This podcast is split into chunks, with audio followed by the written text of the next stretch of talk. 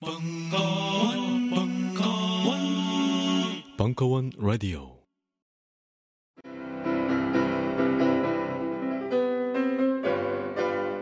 클래식은 너무 멀리 있거나 혹은 너무 가까이 있다.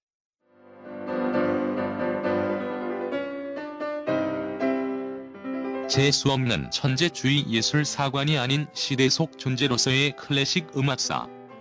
지휘자 겸 피아노 박사의 실연과 함께하는 퍼포먼스형 강좌.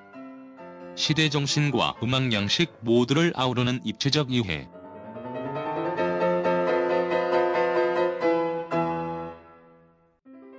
(2015) 벙커원 울트라 스페셜. 클래식 끝판 48주 과정. 강헌, 송창진. 올드 클래식. 자세한 사항은 벙커원 홈페이지를 참조하세요. 우리는 생각했습니다. 실외는 가까운 곳에 있다고. 우리가 파는 것은 음료 몇 잔일지 모르지만 거기에 담겨 있는 것이 정직함이라면 세상은 보다 건강해질 것입니다. 그래서 아낌없이 담았습니다. 평산네이처, 아로니아 친 친 친 지금 딴지마켓에서 구입하십시오.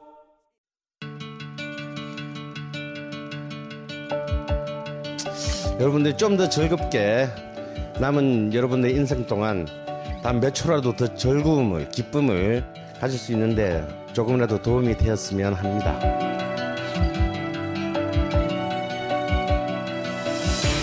미국 역사에서부터 비엔나 궁장을 거쳐 한국 근현대사까지 강헌이 주목한 음악사의 역사적 장면들. 음악평론가 강헌의 첫 책 출간. 이름하여 전복과 반전의 순간. 지금 바로 딴지마켓에서 구매하실 수 있습니다.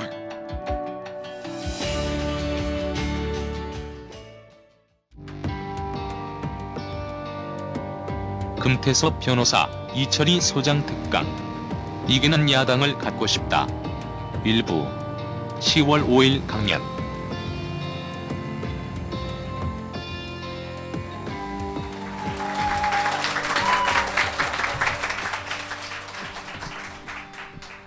요즘 어떠세요? 선거도 다가오는데 좀 기대가 생겨요. 어떠세요? 괜찮을 것 같아요? 희망 고문 당하고 있어요? 그래요? 희망은 갖고 계시죠? 살짝. 아니 안 갖고 있으면 또 힘드니까 갖긴 가져야 되는 상황인데 힘들어요 진짜로? 그렇게 힘들어 보여요? 아, 이 책을 낸 사람이 답을 주겠죠. 이기는 야당을 갖고 싶다. 저 같으면 이 제목을 어떻게 달았을까? 어, 이기는 야당을 만들겠다 그럴 것 같아 나는. 단순히 갖고 싶다가 아니라 작년인가요 우리? 배 팀장 작년이었어요? 정도전 얘기를 얘기하세요 한참 했거든요. 이성계와 정도전 얘기하면서 우리 시대 정도전이 누구냐 막 이런 얘기해서 해도 분위기 괜찮았는데 더 안 좋아진 것 같아요. 어쨌든 어, 이기는 야당을 갖고 싶다고 우리 이 금태섭 변호사 제가 가끔씩은 급하게 말할 때는 금이 발언이 잘 안 될 거예요. 경상도 발음으로 나올 테니까 양해해 주시고 이 책을 썼으면 뭔가 나름대로 본인의 솔루션이 있겠죠, 그죠? 예. 어, 정치 경험이 오래되지는 않았습니다만 비싼 경험을 알차게 했기 때문에 아마 어, 나름 솔루션을 갖고 있을 겁니다. 그 얘기를 아마 여러분들이랑 같이 나눠보고 싶어서 이 책도 낸 것일 테고, 어, 저는 뭐 사적으로 자주 만나는 편이라서 이런저런 얘기를 많이 합니다만, 여러분들의 얘기를 통해서 본인이 얼마나 적절한 대안을 갖고 있는지 검증받는 게 좋을 겁니다. 그죠? 금태섭 변호사, 나오세요. 뭐 이상한 컨셉이에요? 아니요 그냥 오늘 추울 것 같아서 이렇게 입고 왔는데 덥네요 누가 맞춰준 것 같은데 코디가 있는 것 같은데 집에 있는 거 입고 온 겁니다 네, 빨간 신발에 세타에 새누리당 쪽에서 좀 불러줄까 해서 빨간 신발 신고 왔습니다 혹시 금태섭 변호사 방송하는 거 들어보신 분 있어요? 라디오 해, 들어보셨어요? 굉장히 달변이죠. 예. 본인 스스로도 달변이라고 생각해요. 예. 글도 굉장히 잘 쓴다고 생각하고 공부도 잘했어요. 제가 서울 법대생들 때문에 미치겠습니다. 아주 힘들어요. 예. 키도 크죠. 잘 생겼죠, 그죠? 신원서판을 갖췄다라고 왜 어떻게 생각해요? 욕하십니까? 신원서판을 갖춘 거 아니에요? 아닌 것 같은데. 그러면 신원서까지 갖췄다. 동의? 판은 아니다. 판은 좀 두고 봐야 되겠다. 이 책 왜 썼어요? 네, 뭐 그 말씀을 드려야 되는데 사실은 그 여기저기 가서 제일 먼저 질문이 그거거든요. 이 책을 왜 썼냐? 그 뭐 선거에 나가려고 쓴 거냐? 뭐 어, 이런저런 의도를 얘기하는데 뭐그 거기에 맞춰서 답을 드리지만 그냥 답답해서 쓴 거죠. 이 안 쓸 수가 없어서. 그 이제 여기 있다 보니까 제가 사실은 정치하고는 인연이 없었는데 우연한 기회에 이제 대선 판에 뛰어들어서 갑자기 막 돌아다니다가 그리고 이제 그 대선에서 대선 끝나고 나서는 독자신당 창당한다고 또 돌아다니다가 그리고 진짜 정치판에 계신 분들을 많이 보게 된 게 민주당하고 합당하고였거든요. 합당하고 나서 이제 거- 국회의원들도 많이 보고 또 말로만 듣던 분들을 많이 뵙고 이렇게 했는데 전 개인적으로 보면은 참 존경스럽고 훌륭한 분들이 많은데 아주 이상한 풍조가 있는 거예요. 그 뭐냐면 뭘 자꾸 안 하려고 들어요. 그러니까 이게 말하자면 나는 이번에 공천권 행사 안 한다. 우리는 뭐 안 한다. 뭐 이 여기 관여 안 하겠다. 뭐 어디 대표의 뜻이 없다. 계속 이러는데 처음에 저도 변호사 하다가 대선에 뛰어들고 한 게 야당이 한번 이겨봤으면 좋겠다. 어떻게든지 좀 정권 교체를 해봤으면 좋겠다고 하는데 가뜩이나 약한 당에서 이거를 계속 안 하겠다 안 하겠다고 하고 있으니까 답답한 겁니다. 이제 좀 사람들이 책임을 지고 결단을 해서 모험도 하고 이랬으면 좋겠다고 막 여기저기 보고 불만을 갖고 있었는데 그러다 보니까 다른 사람한테 그런 얘기를 하려면 우리가 한 일에 대해서 좀 반성을 해야겠다. 그 이 뒤로 물러선 거를 따지면은 사실 대선에서 사, 어, 사퇴하고 또 그 창당한다 그러다가 그만두고 한 거부터 이제 반성을 해야 되는데 일단 반성을 해야만 어, 그런 데 대해서 좀 얘기를 할 수 있지 않을까. 그래서 그 과정을 소상히 쓴 겁니다. 그 책 읽고 오신 분들이 얼마나 많으실지 모르지만 제 생각으로는 되게 재밌는 것 같아요. 어떠세요?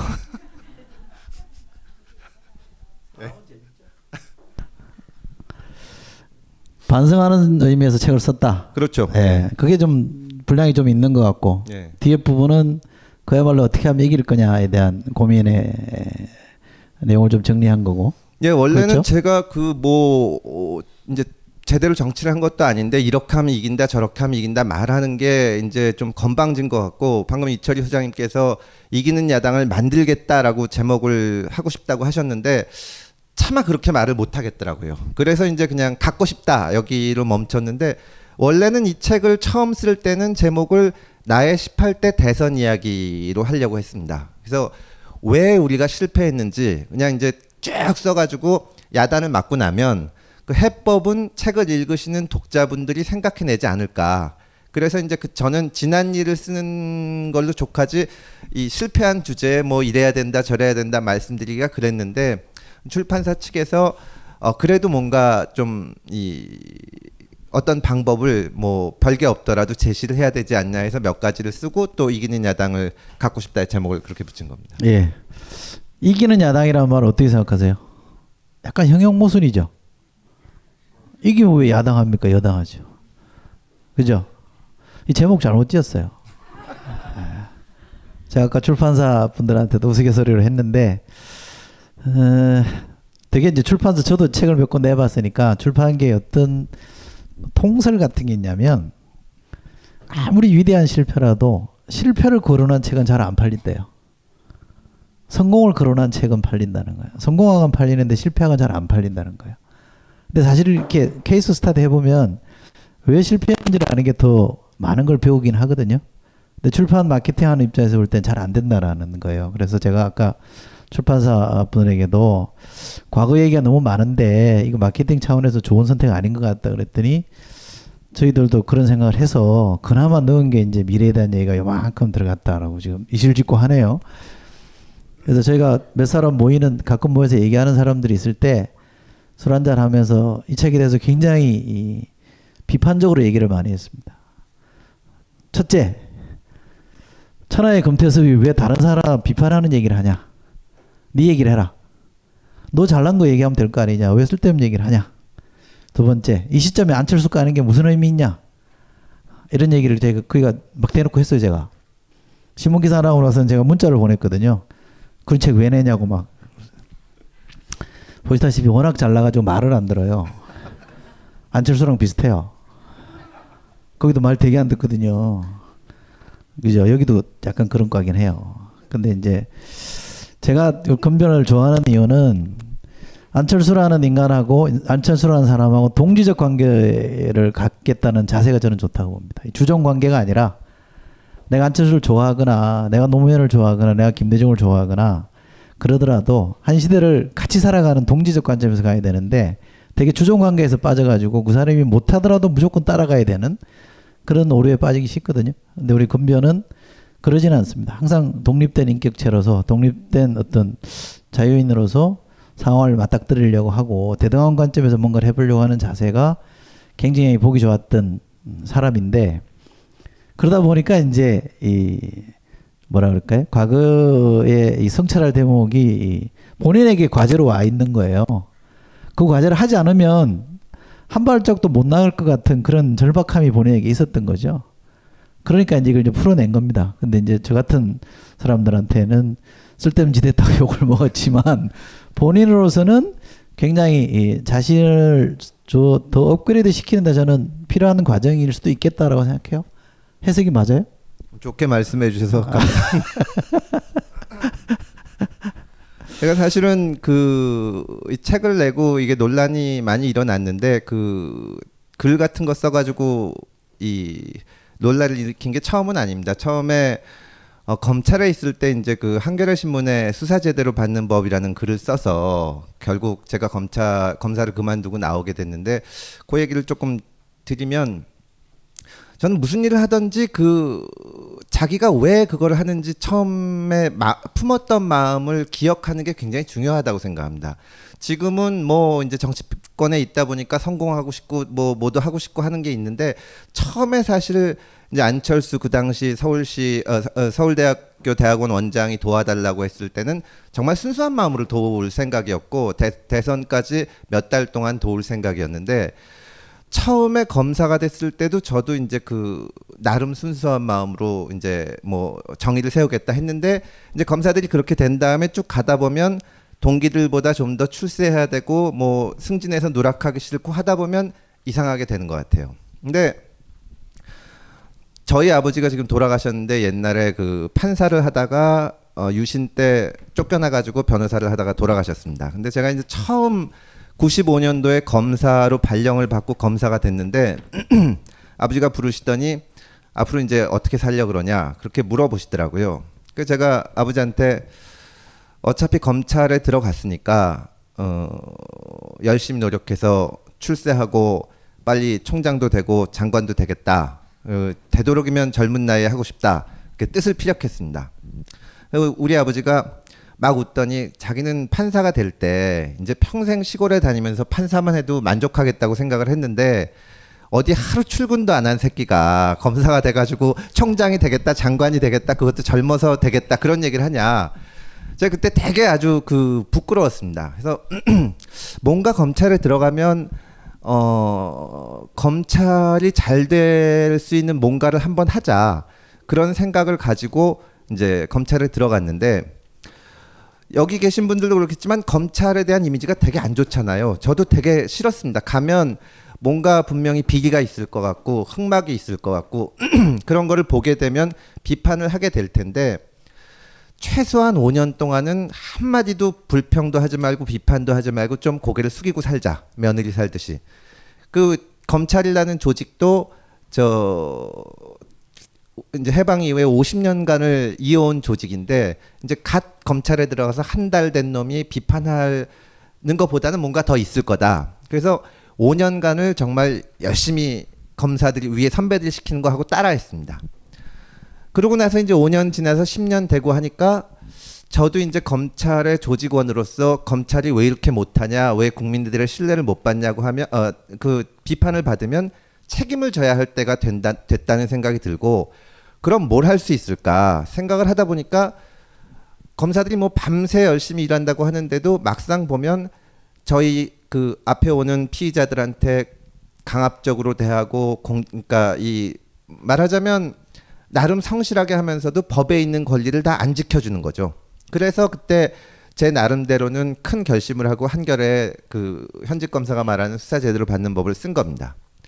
이거를 쓸 때도 좀 비슷한 마음이었는데 그, 그 이제 처음에 사실은 저는 정치에 대해서 하나도 몰랐기 때문에 안철수 그 당시 원장이 도와달라 그럴 때도 뭘 할 수 있을까? 좀 그냥 변호사인데 가서 뭐 법률적인 거를 물어보신 물어본다거나 할 때 그냥 그런 자문이나 해야겠다 하다가 어떻게 하다 보니까 선거 캠프에서 상황실장도 하고 쭉 했는데 그러고 나서 결국은 성공하지 못하고 실패했는데 그러면 다음에 이런 일을 할 사람 또 우리가 속해 있는 크게 봐서 넓게 봐서 정치권의 이 경험을 공유하는 것이 제가 최소한 할 일이 아닌가 그래서 이 책을 쓰게 된 겁니다.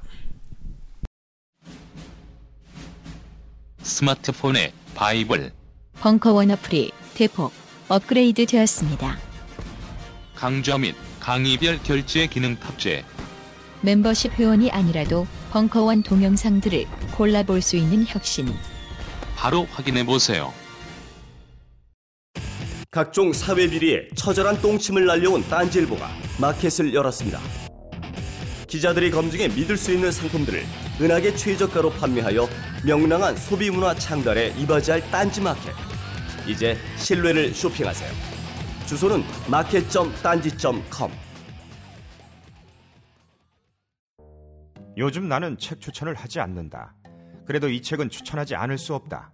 나는 딴지일보 읽은 척 매뉴얼의 애독자였으니까.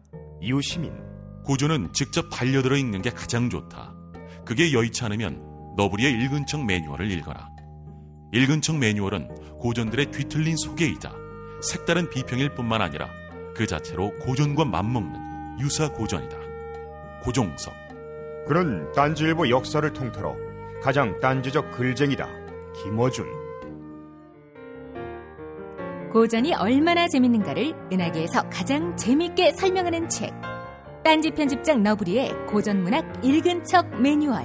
아직 고전을 모르는 분들께 그리고 이미 고전을 알고 있는 분들께도 강력 추천합니다. 지금 바로 전국 서점에서 만나보세요. 딴지 마켓에서 구입하는 분께는 저자 사인본을 배송해 드립니다.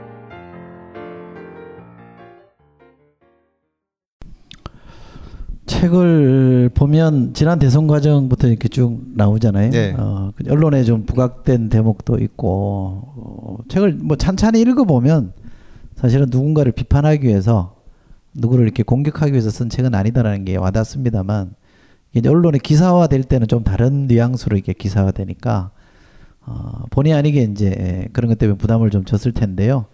오늘도 사실은 과거 얘기보다는 미래 얘기를 조금 더 많이 하려고 합니다. 근데 과거 얘기 안 하고 갈 수는 없으니까 어, 뭐 이렇게 특정인에 대한 얘기는 제가 일부러 좀 빼고 싶고요. 어, 좀 더 구체적으로 야당이 왜 못 이기는 정당이든가요? 왜 못 이기는 세력이든가요? 그러니까 해보니까. 그 이제 밖에서 보면 저도 마찬가지지만 야당은 정권을 잡는 게 목적이어야 되지 않습니까? 어떻게든 우리가 지금 못 가진 우리는 이제 그 없는 사람들이고 저기는 이제 부잣집이 있는데 우리는 약자고 저쪽은 강자고 하면 판을 흔들어야 됩니다. 우리가 어차피 우리는 지금 2등 하고 있는 거니까 뭐 여당 야당 있는데 2등이면 꼴찌 아닙니까? 그러니까 이걸 지더라 그러니까 지금보다 더 낮아지더라도 모험도 하고 결단도 해야 되는데 이 야당도 2, 등을 하다 보면 나름의 그 기득권이 있는 겁니다. 거기에 안주하고 있는 거죠. 그거를 버리기가 싫어서 그 이제 다들 이제 그 모험을 못 하는 겁니다. 그러다 보니까 그리고 이 어떻게 보면은 어 제가 제일 싫어하는 말 중에 하나가 지금 현역 정치인들께서 무슨 말씀을 하시냐 보면 어, 보면 어차피 대선 때 가면 대선 때 가면 새누리당 싫어하는 사람들은 야당 찍게 돼 있다. 그때 우리가 조금만 해서 2, 3%만 더 얻으면은 정권을 잡을 수도 있다. 근데 우리가 지금 엉뚱한 거 뭐 힘쓸 필요가 전혀 없다. 그 생각을 하는데 저는 그게 그 못 이기는 아주 가장 중요한 이유 중에 하나라고 생각을 합니다. 이 판을 흔들지 못하면 그리고 그러니까 이제 선거에서 지거나 또 무슨 정책 대결에서 지거나 뭐 안 좋은 일이 생기거나 하면은 무슨 얘기 하냐면 이게 기울어진 운동장이라서 진보에 불리하다. 야당에 불리하다. 하지만 대선 때 가면 어떻게 될 수 있을 거다. 근데 지금 못 이기면서 어떻게 대선에 이긴다는 건지 저는 도저히 이해가 안 가는데 그러다 보니까 자꾸 모험을 회피하고 결단을 회피하고 어 제가 그 말씀을 드리면 세월호 참사가 나고 나서 저 이제 그 세월호 특조위가 생길 때 특조위에 수사권 기소권을 주는지가 문제가 된 적이 있었습니다. 그때 새누리당에서는 수사권 기소권을 주지 말아야 된다는 주장이었고 야당에서는 수사권 기소권을 줘야 된다는 주장을 쭉 했는데 이게 그 특조 그 특별위원회에 그 수사권 기소권을 주는 것 자체가 저는 반대했고 좀 문제가 있습니다. 왜냐하면 세월호 참사라는 것은 단순히 어떤 형사적인 처벌을 넘어서 전체적인 우리나라 문화와 그 제도를 개혁해야 되는 건데 수사권 기소권을 가지게 되면 이거를 일회적인 어떤 그 사고나 범죄로 규정을 하게 돼서 위험하다고 생각을 했는데 그래도 야당에서 수사권 기소권을 그 줘야 된다고 주장했으면 끝까지 그렇게 밀어붙이거나 아니면 수사권 기소권을 안 줘도 된다고 주장을 하거나 마지막에 가서 야당이 뭐라고 했냐면 유족이 반대하는 거는 못한다. 그렇게 갔거든요. 그러니까 말하자면 야당 스스로 의견을 못 내는 겁니다. 겁을 내서 이 그런 결단을 못하는 것이 가장 큰 문제가 아닌가 생각을 합니다. 어려운 모험적 결단을 안 해서 계속 지는 정당으로 전락해 있고 그렇게 저희는 아마 어, 어, 제2당이라는 외저 정당의 한 정당이라는 기득권에 안주하기 때문에 그런 거 아니냐 이런 말씀을 하셨는데 좀 재밌는 얘기를 하나 하고 가야 될 것 같아요. 어, 사람 얘기를 해야 재밌긴 한 것 같은데 어, 2012년 대선 때 안철수 의원이 후보가 됐으면 이겼을까요? 아 그거는 정말 진짜 그 아니 저는 그 문재인 후보를도 충분히 이길 수 있다고 생각을 하고 안철수 후보를도 이길 수 있다고 생각을 하는데 어 그때 이제 마지막 순간에 단일화를 놓고 여론 조사를 하냐 마냐 어떤 식으로 하냐 막 책에도 나오지만 그게 막 다투고 있었는데 그때 어떤 방식으로든지 합의를 해서 이, 단일화를 가지고 승부를 봤으면 저는 이제 안철수 후보 캠프에 있었으니까 안철수 후보가 이길 거라고 생각을 했고 문재인 후보 캠프에 계신 분들은 문재인 후보가 이길 수 있다고 생각을 했는데 그때 대결을 해서 승부를 봤으면 누가 되든 이겼을 거라고 생각합니다. 근데 사퇴를 해버리는 바람에 이게 안된 아, 거죠. 이른바 당시 용어로 하면 아름다운 경선을 치러서 후보가 뽑혔으면 이겼을 거다. 예. 아, 라고 보신다. 그게 그 이제 안철수 후보가 사퇴한 것뿐만 해, 어, 그 거기서만 잘못이 있는 것이 아니라 이제 안철수 후보가 그 당시에 사퇴했을 때 TV를 보던 그 당시 문재인 후보 캠프에서 만세를 부르시는 분들이 있었습니다. 그러니까 그거는 안철수 후보만 물러나면 단일화 야권 단일 후보만 되면 이긴다고 생각하신 건데 그 생각도 틀린 거죠. 예. 예. 승부를 봤으면 전 좋았을 거라고 생각합니다. 음, 아름다운 경선. 당시 조국 교수가 그렇게 표현한. 저는 누가 돼도 졌다고 생각하고요. 저는 안철수 후보가 됐으면 더 졌을 거라고 생각하는 사람입니다. 어, 약간 여담 삼아 DTD라고 있죠? 야구에? 다운팀 이제 다운이라는 말이 있습니다. 새는 쪽박은 언제 새도 샌다라고 저는 생각하는 편이고요. 저는 사실 개인적으로 정치인들이 충분히 훈련받지 않고 선거에 후보로 나오는 것 자체가 약간 넌센스라고 보는 편이고 지금 야당의 무기력이 어, 길게 보면 더 소급할 수 있습니다만 정치를 잘 모르는 사람들이 대권 주자나 리더 반열에 올라와 있는 것 때문에 이 혼란이 조성되는 측면도 없지 않아 있거든요. 그래서 저는 아마 금변이랑 저랑 생각이 일치하는 것 중에 하나라면 이 정당을 좀 바로 세우는 게 중요하다는 생각을 많이 합니다. 이 정당이 이 정당다운 정당으로 바로 서는 게 중요한데 그 정당이 제대로 서지 않고 아무리 좋은 인물을 갖다 놔도 성공하기는 쉽지 않는다는 게 지금까지 경험적으로 최근의 선거만 봐도 드러난 거라고 저는 생각하거든요. 그럼 다시 질문을 바꿔서 어, 뭐 이길 수 있다고 보는 거니까 뭐 그 신의 영역이니까 아무도 모르는 거잖아요, 그죠? 그러나 지- 지금 안철수 의원이나 문재인 대표가 대통령이라면 잘하고 있겠습니까? 지금 개인의 역량으로는 저는 좀 어렵다고 봅니다. 예. 그럼 뭘로 개인 역량 말고 뭘로 버텨요? 아니 근데 2012년에는 그 이 에너지가 있었거든요. 에너지. 예, 그때 이제 안철수가 등장하고 문재인 후보 등장하고 하면서 단일화할 때는 여러 사람들이 이번에 바꿀 수 있다. 그리고 바뀌면 우리가 돕겠다. 심지어 보수 쪽에 있는 분들도 아, 박근혜는 안 된다. 박근혜 대통령은 사실 굉장히 과거지향적이기 때문에 이 여, 여당 내지는 보수 지지자들도 어떻게 한번 바꿔보자 이게 있었는데 그래서 그 물결을 타고 됐으면은 성공했을 거라고 생각합니다. 근데 지금 개인적인 역량으로는 두 분이 뭐 이게 이안 훌륭하시다 그게 아니라 방금 말씀하신 것처럼 정치인으로서 훈련이 영 안 돼 있지 않습니까? 그 답변이 좀 묘한데 2012년에 됐으면 어쨌거나 괜찮게 했을 거란 얘기죠? 아니 그제 입장에서는 어쨌거나 2012년에 그렇게 나와서 안철수 찍어달라고 떠들었는데 했으면 안 됐을 거다 얘기하기가 어려운 점이 있, 있지만 저는 그때는 됐으면은 성공했을 거라고 생각했습니다. 아, 성공했을 수다. 예. 성공했을 가능성도 있죠. 정치라는 게 에, 흔히 이제 정치 전문가들이 하는 말이 경제는 압축 성장이 가능하지만 정치는 압축 성장이 안 된다라는 얘기를 많이 해요. 그럼에도 불구하고 정치인들이 중요한 계기를 잘 활용하면 불쑥불쑥 이렇게 성장하기도 합니다. 그러니까 그거는 뭐 부정할 수 없는 사실이니까 대통령이 되고 또 스텝들이 잘 꾸려지고 기반이 잘 재편되면 잘했을 수도 있을 있겠죠.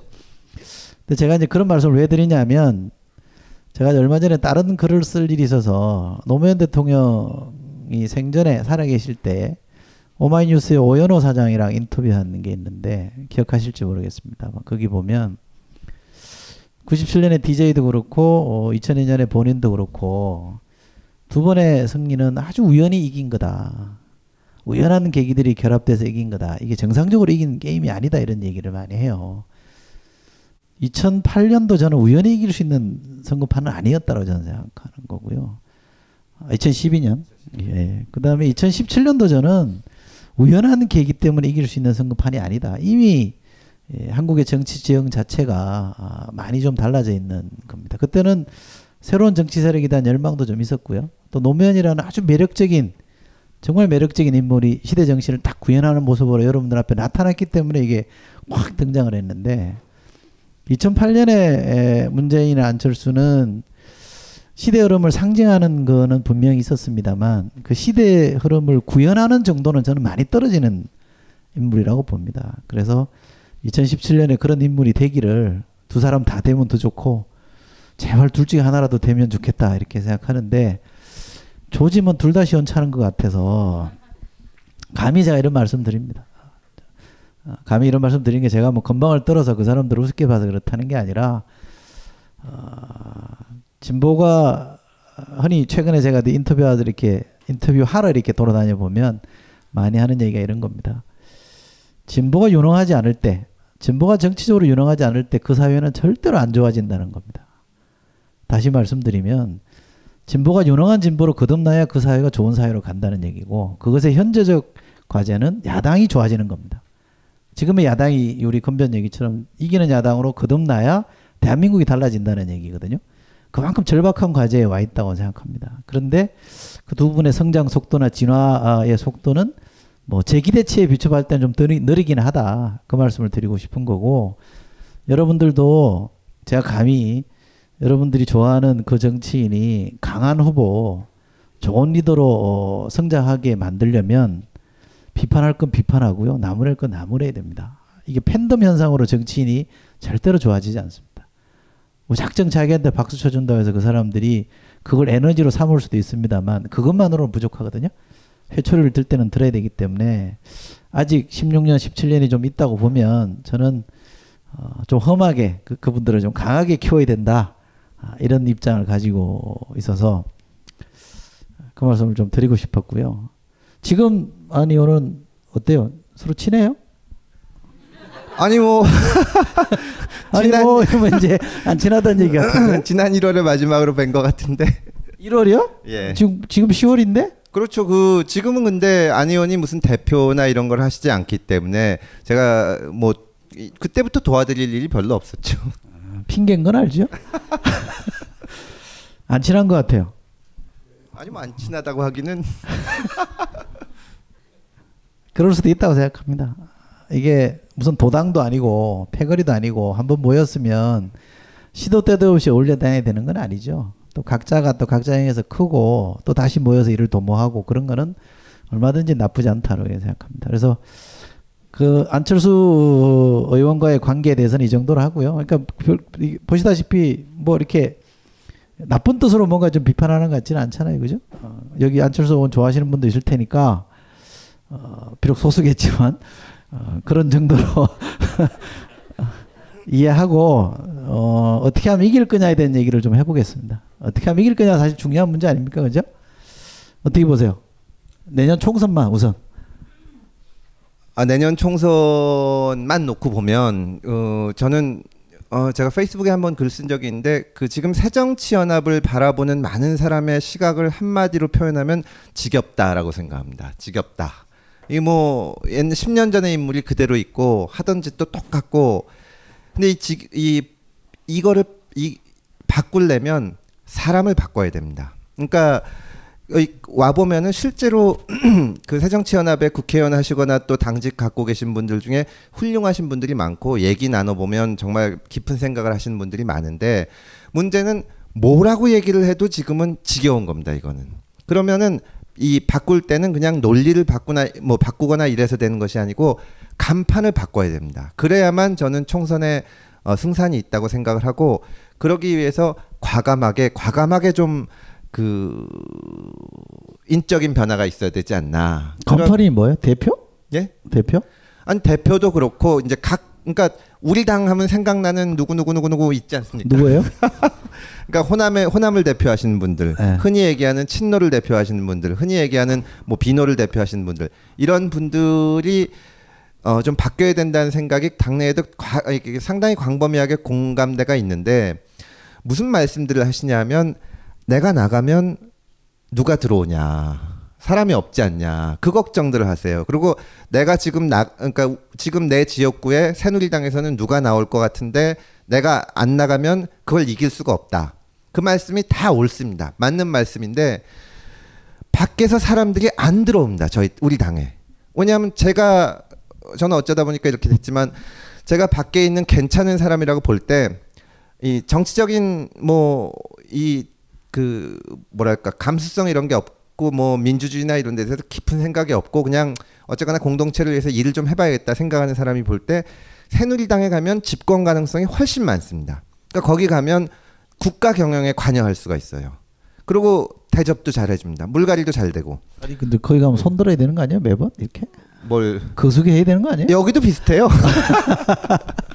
근데 여기는 오면은 정말 오래 전서부터 계속 계시는 인물들이 계시고 그 다음에 여기는 굉장히 또 그 순수성을 따지는 게 있어서 어려서부터 그 대학교 때부터 운동하고 운동권이고 이렇게 하신 분들은 굉장히 이렇게 그거 하는데 그건 저는 후- 훌륭한 희생이고 좋은 일이라고 생각하지만 예전에 뭐 저기 뭐 이 관료로 있었다거나 이런 걸 별로 좋게 안 보거든요. 그러니까 들어올 유인이 없는 겁니다. 근데 야당이 강해지기 위해서는 사실은 인재가 있어야 되는데 저는 당내에서 가끔 무슨 생각을 하냐면 아, 제가 이, 이 얘기 말씀드릴게요. 그 검사를 제가 12년을 하고 변호사가 됐는데 어, 어떤 변호사님이 모르는 분이 전화를 해가지고 민변에 가입해야지 그래서 저는 아, 당연히 가입해야죠 그랬습니다. 저 민변 창립하신 분들하고도 제- 잘 알고 가봤는데 저는 몰랐는데 검찰에 10년쯤 있다가 민변에 가입한 사람이 저 하나입니다.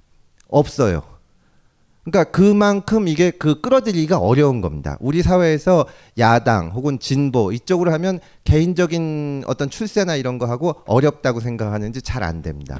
야당 내에서 지금 검찰 경험이 있고 어떤 수사나 사건 이게 논란이 되는 문제에 대해서 전문적으로 얘기할 수 있는 분이 많이 없습니다. 또 다른 전문가들도 그렇 그렇다면 우리 당에서 이거를 대접을 해줘야 되는데 그러려면 빈자리를 많이 만들어야 되지 않을까요? 자리 인적 물갈이가 중요하다. 예. 특히 간판이 중요하다 이런 예. 얘기시네요. 본인이 간판할 생각도 있어요? 아니 저도 많이 그 때가 묻었다고 하던데요. 안 돼요? 아니 근데 여러 사람 뭉쳐가지고 새롭게 간판을 만들어야죠. 거기 당연히 만들 생각이 있죠. 간판으로 괜찮아요? 해석이 안 되는데.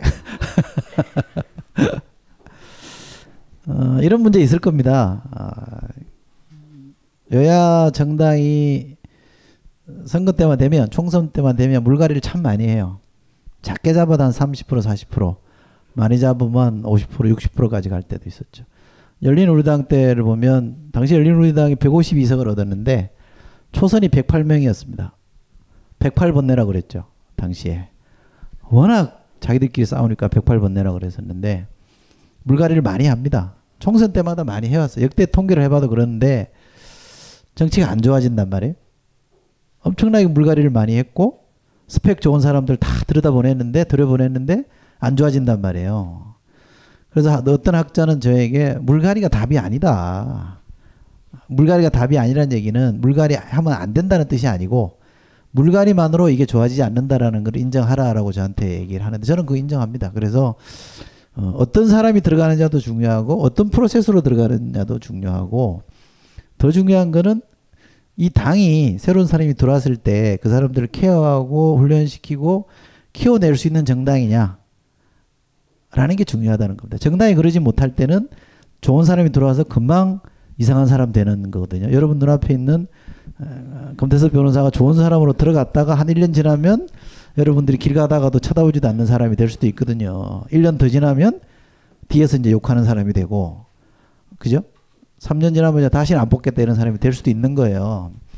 결국 이거는 사람의 문제이기도 하지만 시스템의 문제인데 정치 시스템의 문제는 결국 정당의 역량입니다. 정당의 문제거든요. 이 정당의 문제를 에, 고민하는 게 중요하다고 저한테 어떤 정치학자가 얘기를 했는데 제 경험에 비춰봤을 때는 충분히 공감합니다. 저는 그게 일리가 있는 지적이라고 보거든요. 안녕하세요. 용산에서 가장 믿음 가는 조립 PC 전문 업체 컴스테이션의 이경식입니다. 당장이라도 사용하고 있는 컴퓨터를 들어다 던지고 싶을 때 그럴 때를 대비해 저희 컴스테이션이 용산 선인상가 21동 1층 130호에서 기다리고 있습니다. IT 강국에 걸맞게 믿을 만한 조립 PC 컴스테이션이 신뢰를 바탕으로 그 기회를 제공해 드리겠습니다. 궁금하신 점은 문의 주십시오. 011-892-5568번입니다. 우주 최강의 만족스러운 서비스를 제공해 드리는 저희 컴스테이션이 늘 기다리고 있겠습니다. 딴지스에게 F1 같은 존재 컴스테이션은 조용한 형제들과 함께합니다.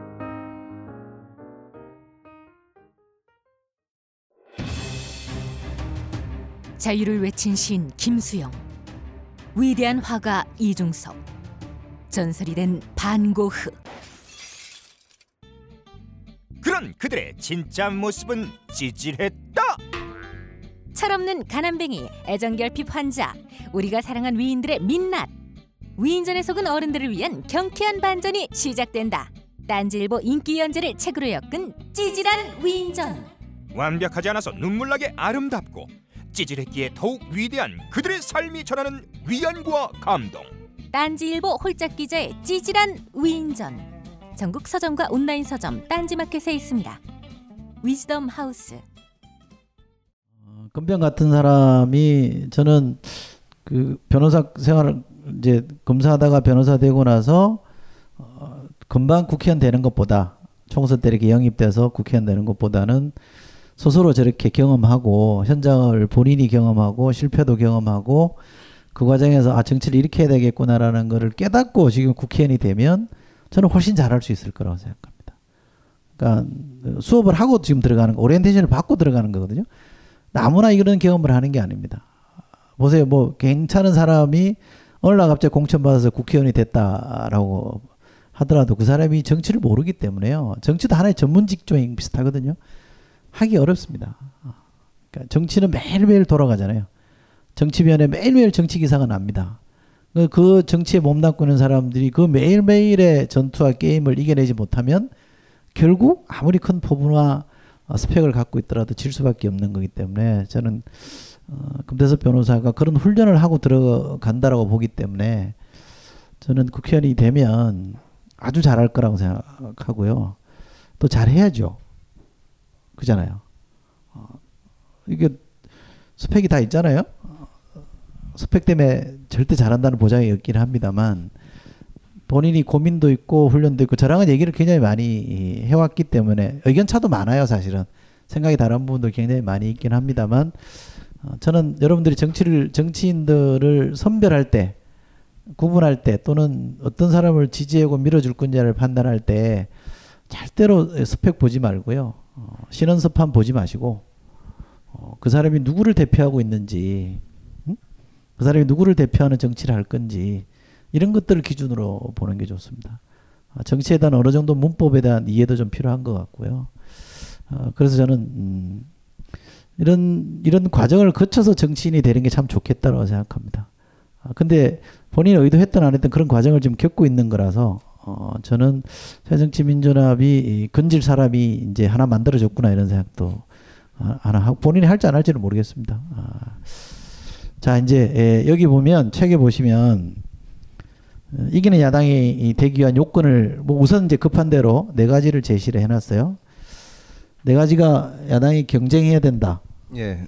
또 뭐죠? 그 자기가 이슈를- 써놓고도 기억을 못해요. 아니 어. 제목이 어, 기억이 누가 안. 대필했나 이거?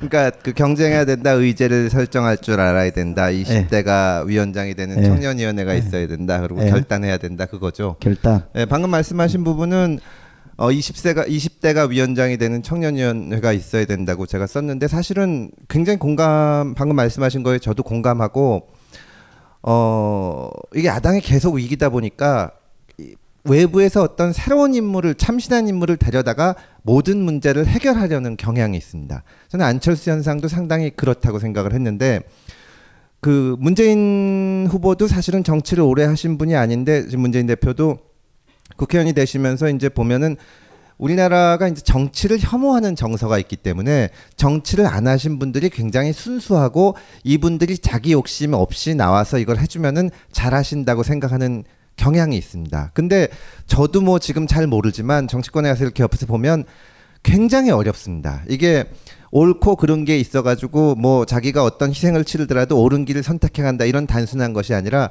이쪽으로 가면 손해 보는 사람이 생기고 또 저쪽으로 가면 또 다른 사람들이 손해 보고 여기서 이거를 조종해 가면서 가장 많은 사람들 의 이익이 되는 방향으로 끌고 가고 또 그러면서도 소외되거나 처지는 사람이 없도록 이 살펴야 되는 과정이기 때문에 대단히 어렵습니다. 그거를 자기 혼자서 이렇게 기업 경영하듯이 결정할 수 있는 것도 아니고 새누리당도 있고 뭐 청와대도 있고 이걸 협상을 해가면서 가는 거라서 굉장히 많은 훈련이 필요한데 지금은 항상 그 제가 저도 참 이런 말 하기 그렇지만 반기문 대망론 같은 거 들으면은 화가 나는 게 반기문 총장님 굉장히 훌륭한 분이시지만 그분이 한 분 오셔가지고 해결이 안 되거든요. 그래서 사실은 야당이 길게 보면 아까는 저 당장 내년에 닥친 총선에서 어떻게 하면 이길 수 있냐고 해서 말씀을 드린 건데 사람을 키우는 이게 있어야 됩니다. 장, 지난번 2012년 총선 때 어, 20대 30대를 가지고 어, 우리 당에서도 민주 그 당시 민주당이죠. 민주당에서도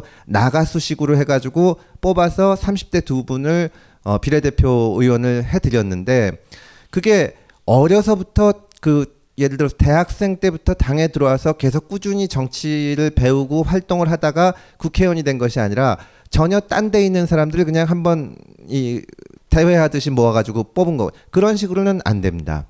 그러니까 이 제가 책에도 썼지만 우리나라의 이제 정치하는 거를 보면 어 제가 저희 검찰 선배 두 분이 예전에 그 선거에 2012년에 나가신다 그래가지고 이런 자리에 사회 본건 사회 보는 식으로 이제 옆에 앉아서 했었는데 어, 왜 정치를 하시려고 하냐? 그랬더니 그러니까 저는 굉장히 기대를 갖고 이 질문을 드리고 이제 들었는데 저는 뭔가 우리 사회를 어떻게 바꾸고 싶다거나 혹은 뭐 제가 정치를 하기 위해서 이러저러한 준비를 했다거나 뭐 이런 훈련을 받 그런 말씀을 하실 줄 알았는데 제가 나이도 신이 됐고요. 뭐 검찰 생활도 오래 해서 이제는 정치를 할 때 같습니다. 이런 분들이 오십니다. 이분들이 정말 나쁜 분들이 아니라 근데 훈련 받지 못한 분들이 오니까 계속 미스가 생기는 거거든요. 그리고 당에 대한 국민들의 신뢰도 없는 겁니다. 당에서 계속 활동하고 어 이제 이게 선거 때가 아니라 이 평상시에 평상시에 지역 주민들과 이제 그 고충을 듣고 거기서 어떤 것이 필요한지를 알아서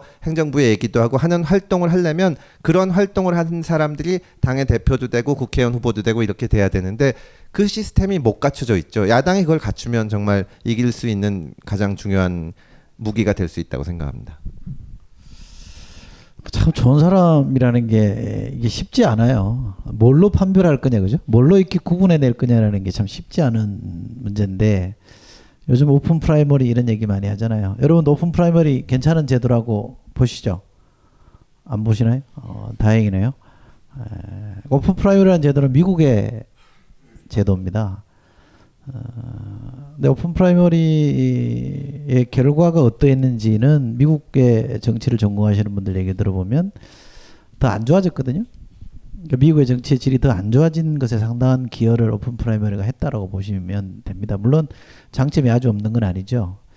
제가 밤샘 토론인가 나가가지고 어, 상대방이 모 의원 전직 의원이에요. open primary를 워낙 강하게 주장하길래 제가 공천권을 국민에게 되돌려주는 건 사기입니다. 이렇게 얘기했더니 무지 화가 났더라고요. 어, 공천권을 국민에게 돌려주는데 왜 그게 잘못됐느냐 이런 투로 얘기하는데 여러분도 공천권이 여러분들에게 돌아오면 좋은 건가요? 잘 한번 생각해 보세요. 여러분들이 결정하니까 좋아 보이죠? 제가 워낙 무슨 결론을 갖고 있는 것처럼 보이니까 말씀을 못 하실 수도 있는데 민주주의가 잘 되는 나라를 우리 현실적으로 판단해 보면 이렇습니다. 민주주의가 잘 되는 나라 다른 기준으로 보지 말고 복지국가라고 하는 나라들을 예를 들어서 보면 그 나라는 어떻게 돼 있냐면 국민들이 유권자가 본선에서 투표권을 행사하는 것을 최대한 보장해 줍니다. 거의 예외 없이 제약 없이 보장해 주려고 노력을 합니다. 대신에 공천은 정당의 몫으로 넘겨줍니다. 정당이 좋은 후보를 뽑아서 우리 앞에 내놓으면 각 정당들의 후보들 중에 누가 더 좋은지를 갖고 유권자가 선택하게 만드는 게 경험적으로 해보니까 제일 좋더라. 이게 가장 좋은 결과를 낳더라는 겁니다. 이게 모형이 어떠냐를 떠나서. 근데 오픈 프라이머리를 해보면 여러분 여기 계신 분이 만약에 내가 A 정당을 지지하는데 후보 뽑으러 가잖아요. 근데 공휴일도 아닙니다. 회사에 뭐라고 얘기하고 빠져야 될 거 아니에요. 월차를 내든 뭐든 빼야 될 거 아니에요. 그러면 가는 게 보통 하루 벌어서 하루 먹고 사시는 분들은 못 갑니다. 어느 정도 여유가 있는 분들이 갈 수밖에 없죠. 근데 여러분 갔어요. 근데 여러분이 미는 후보가 떨어졌어요. 본선 찍으러 갈까요? 안 갑니다. 내가 미는 후보를 오픈 프라이머리라서 찍었는데 떨어지잖아요? 안 가요. 오픈 프라이머리를 30% 받는 사람이 됐단 말이에요. 70%는 자기 후보가 떨어졌잖아요. 본선에 찍으러 안 갑니다. 오픈 프라이머리 실시하고 나서 미국의 본선 투표율이 떨어졌습니다. 그러니까 우리가 미세하게 따져보면 굉장히 문제점이 많고 결국 여러분들의 선택권을 제약하는 거거든요. 이게 거꾸로 포장이 돼 있는 겁니다.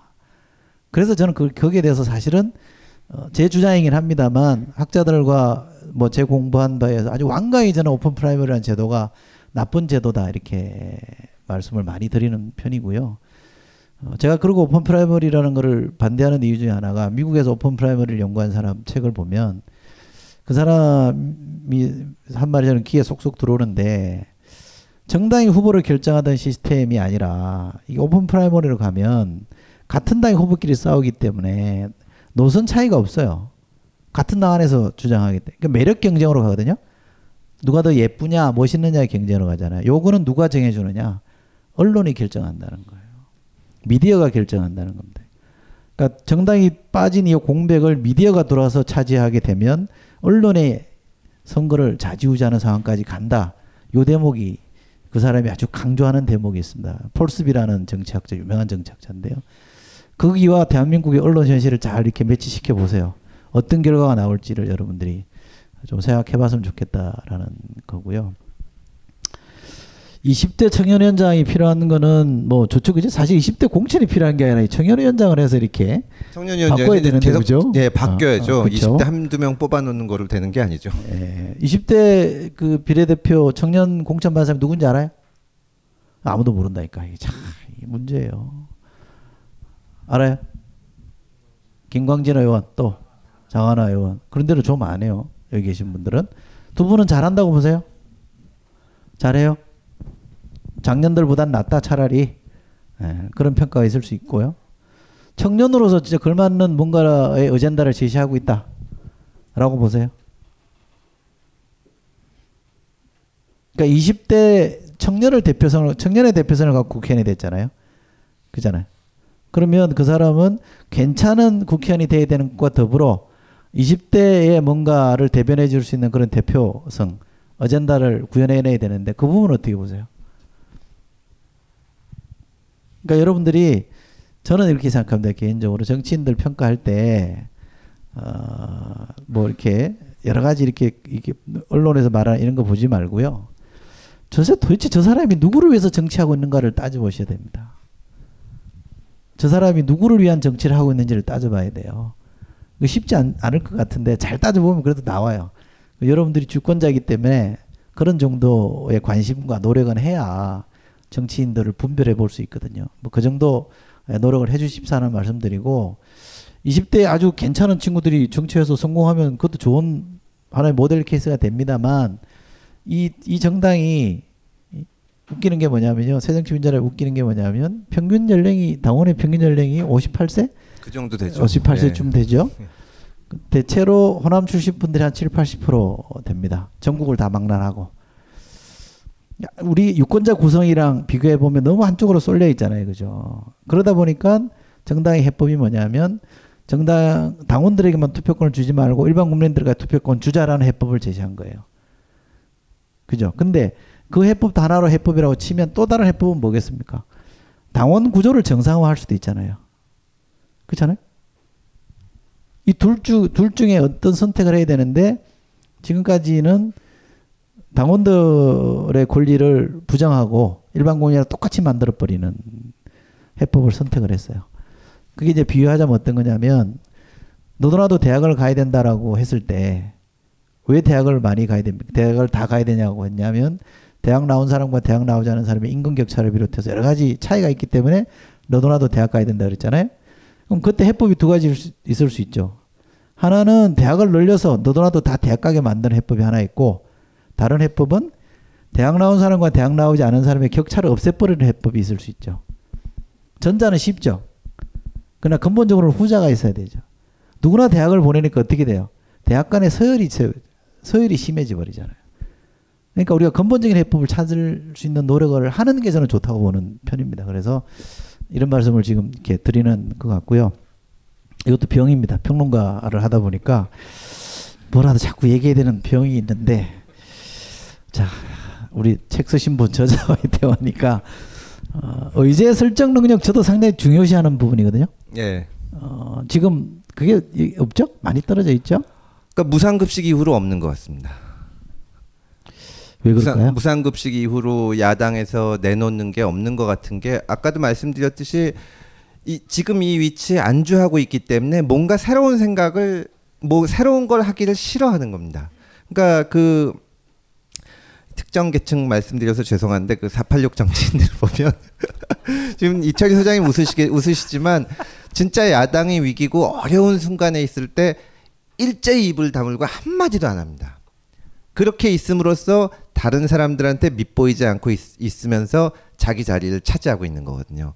야당의 그것이 굉장히 강한 겁니다. 뭘 해보려고 하면 욕도 많이 먹고 다른 사람한테 이제 비판도 당하고 또 좌충우돌하다가 깨지기도 하고 그게 필요한데 그걸 하는 게 야당 전체적으로 그게 없어서 무상급식 이후로 야당에서 뭘 해보자고 내놓은 게 하나도 없거든요. 근데 그 대표적인 것이 지금 저도 그 중에 하나지만 486 세대가 입을 다물고 있는 거고 그러다 보니까 어 지금 여당 청와대에서는 뭐 노동 개혁을 한다는 둥 뭘 하자는 둥 계속 내밀면 거기에 대해서 비판은 하지만 결국은 저쪽에서 내미는 문제에 대해서만 얘기를 한 겁니다.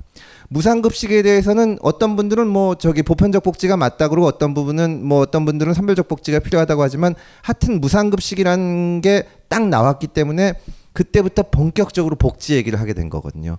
저희가 그런 거를 뭘 내밀면 뭐 청년 문제다, 뭐 노동시장 문제다 하는 거를 내밀면 설사 우리 의견이 어떻게 그 관철이 안 되더라도 거기에 대해서 계속 얘기를 하게 됩니다. 근데 지금 그거를 계속 못 내고 있는 거니까요.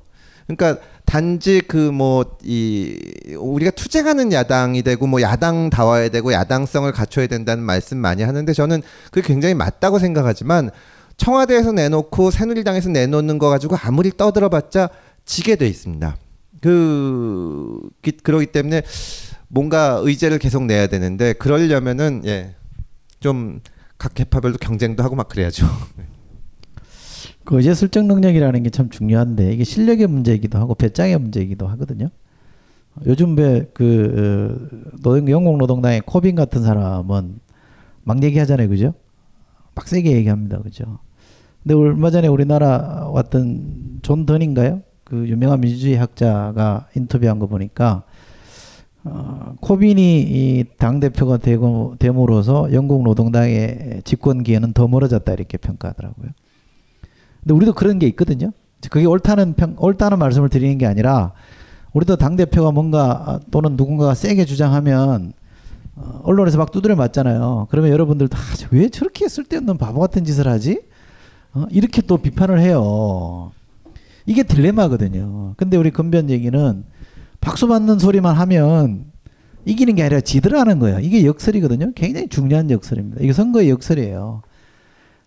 정권을 바꾸겠다는 야당은 똑같은 얘기를 더 예쁘게 포장하는 걸로 이기는 경우들이 가끔 있어요. 집권 세력이 워낙 싫을 때. 그러나 대체로는 다르다는 걸 보여줘야 되거든요. 이 다르다는 걸 보여주기 위해서는 노이즈가 생깁니다. 욕도 먹는 겁니다. 무지시피는 거예요. 근데 대체로는 야너 좀 조용히 좀 해라. 가만히 있으면 정권 잡는데 왜 자꾸 그러냐라는 게 우리 사회 우리끼리도 갖고 있는 기본 이상한 고정관념 같은 게 있습니다. 그래서 저는 건면의 얘기에 상당히 공감을 하는데 근데 이게 주장하려고 해도요 실력 있어야 주장할 거 아닙니까? 그렇긴 하죠. 아, 뭐라도 받아칠 만한 실력이 예를 들면 금태섭이 검찰 개혁하자 검찰 개혁에 내가 생각하는 방안은 이거다라고 딱 주장을 하면 본인 할 말이 있잖아요. 내가 검사 해봤으니까 내가 검찰에 몸담아봤으니까라고 해서 누구나 인정해주는 실력이라는 게 전제가 돼 있단 말이에요. 그럼 붙어볼 만한 거죠.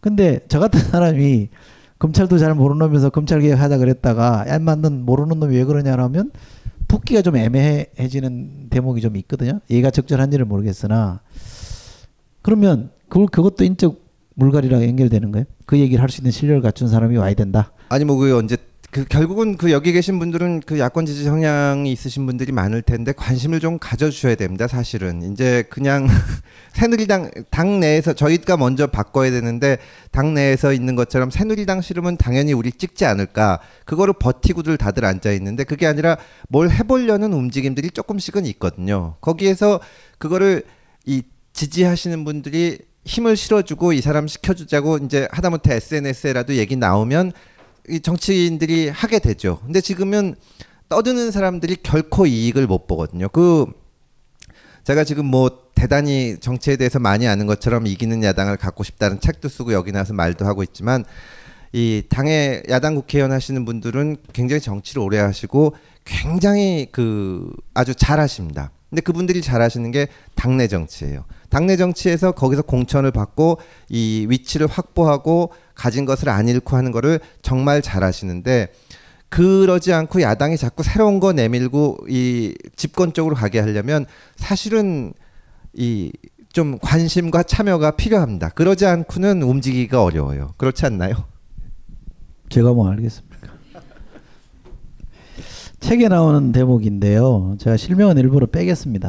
아, 그 대리기사 폭행 사건을 예를 들어서 이 금태섭 변호사가 얘기를 했는데 어, 사실과 상관없이 사실관계와 상관없이 당이 너무 미온적으로 대응했다라는 얘기로 좀 비판을 했는데 근래에도 이런 비판할 만한 아마 사례들이 좀 있을 거예요.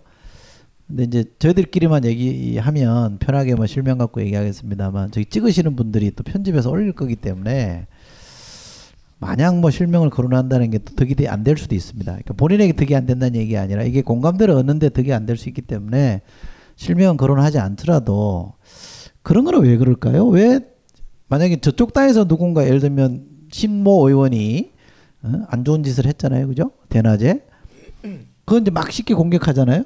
어? 근데 똑같은 사례는 아니지만 일반인의 눈으로 봤을 때 아, 저건 아닌데 싶은 사례가 이 당에 발생하면 왜 이 당 그냥 넘어가는 걸까요? 글쎄 제가 그 대선 때 네가티브 대응을 해서 그 경험에서 좀 말씀을 드리는데 어, 얼마 전에 그 김무성 대표 사위 마약 사건 있지 않았습니까? 제가 그게 그 이렇게 특별히 검찰에서 봐준 게 아니다라고 페이스북에 올려가지고 그게 이 뭐 언론에도 실리고 했었는데 아주 장난스러운 생각이지만 무슨 생각이 들었냐면 내가 이 길을 이 글을 올리는 것이 김무성을 도와주는 것 같지만 절대 안 도와주는 거다. 왜냐하면 야당 지지자들이 전부 야 어떻게 마약 뽕쟁이 사위가 있냐 할 때 아 그 아니 사위 되기 전에 뽕했고 저기 그 뭐 검찰에서 봐준 거 아니라는데 하고 나오면은 그게 신문에 쫙 납니다. 그럼 또 야당 지지자들이 넌 왜 엉뚱한 사람 도와주고 있냐고 얘기하고 계속 얘기가 이어지는데 김무성 대표 입장에서는 그게 제일 싫은 겁니다. 김무성 대표 입장에서는 자기 뽕쟁이 사위가 얘기가 나오면 그 사람 편들어 주건 안 편들어 주건 무조건 그거는 나한테 나쁜 이슈입니다. 그게 오래 갈수록 나쁜 거거든요. 그러니까 우리 당에서 어떤 문제가 생겼을 때 제가 네가티브 해본 경험에서 보면 문제가 있으면 제일 좋은 거는 빨리 지나가야 됩니다. 근데 이거를 사과를 안 하고 질질 끌고 이게 편들어주고 하면은 시간이 오래 가면서 그동안 계속 상처가 나는 겁니다. 그러니까 방금 뭐 여기서 나온 그 대리기사 폭행 사건이라거나 뭐 자식 어디 취직시키려고 하는 문제나 하는 때 이게 뭐 다들 뭐 할 말이 있죠. 그 억울한 점도 있을 거고 아니 뭐 부모가 그렇 부모 마음이 할 말도 있겠지만 그러지 않고 사과하고 넘어가기 것이 위기 관리 입장에서 보면은 빨리 넘어가야 됩니다. 그 주제를 가지고는 뭐라고 얘기해도 손해를 보기 때문에 근데 그럼에도 불구하고 그런 이 말하자면 그 최선의 방식이 있는데도 불구하고 시간을 끄는 것은 서로 자꾸 감싸주는 겁니다. 이게 어 그리고 내가 이렇게 그러니까 그게 당내 정치인데 저 사람이 어려운 처지에 있을 때 내가 정말 말도 안 되는 소리고 사람들이 보기에 황당한 얘기지만 변명을 해줬다. 그러면 나중에 제가 공천을 받아야 되거나 어떨 때 이 사람이 저를 도와주는 겁니다. 이게 지금 야당을 망가뜨리고 있는 아주 나쁜 문화라고 생각을 합니다. 이 강의는 벙커원 어플에서 동영상으로도 시청하실 수 있습니다. 벙커원 라디오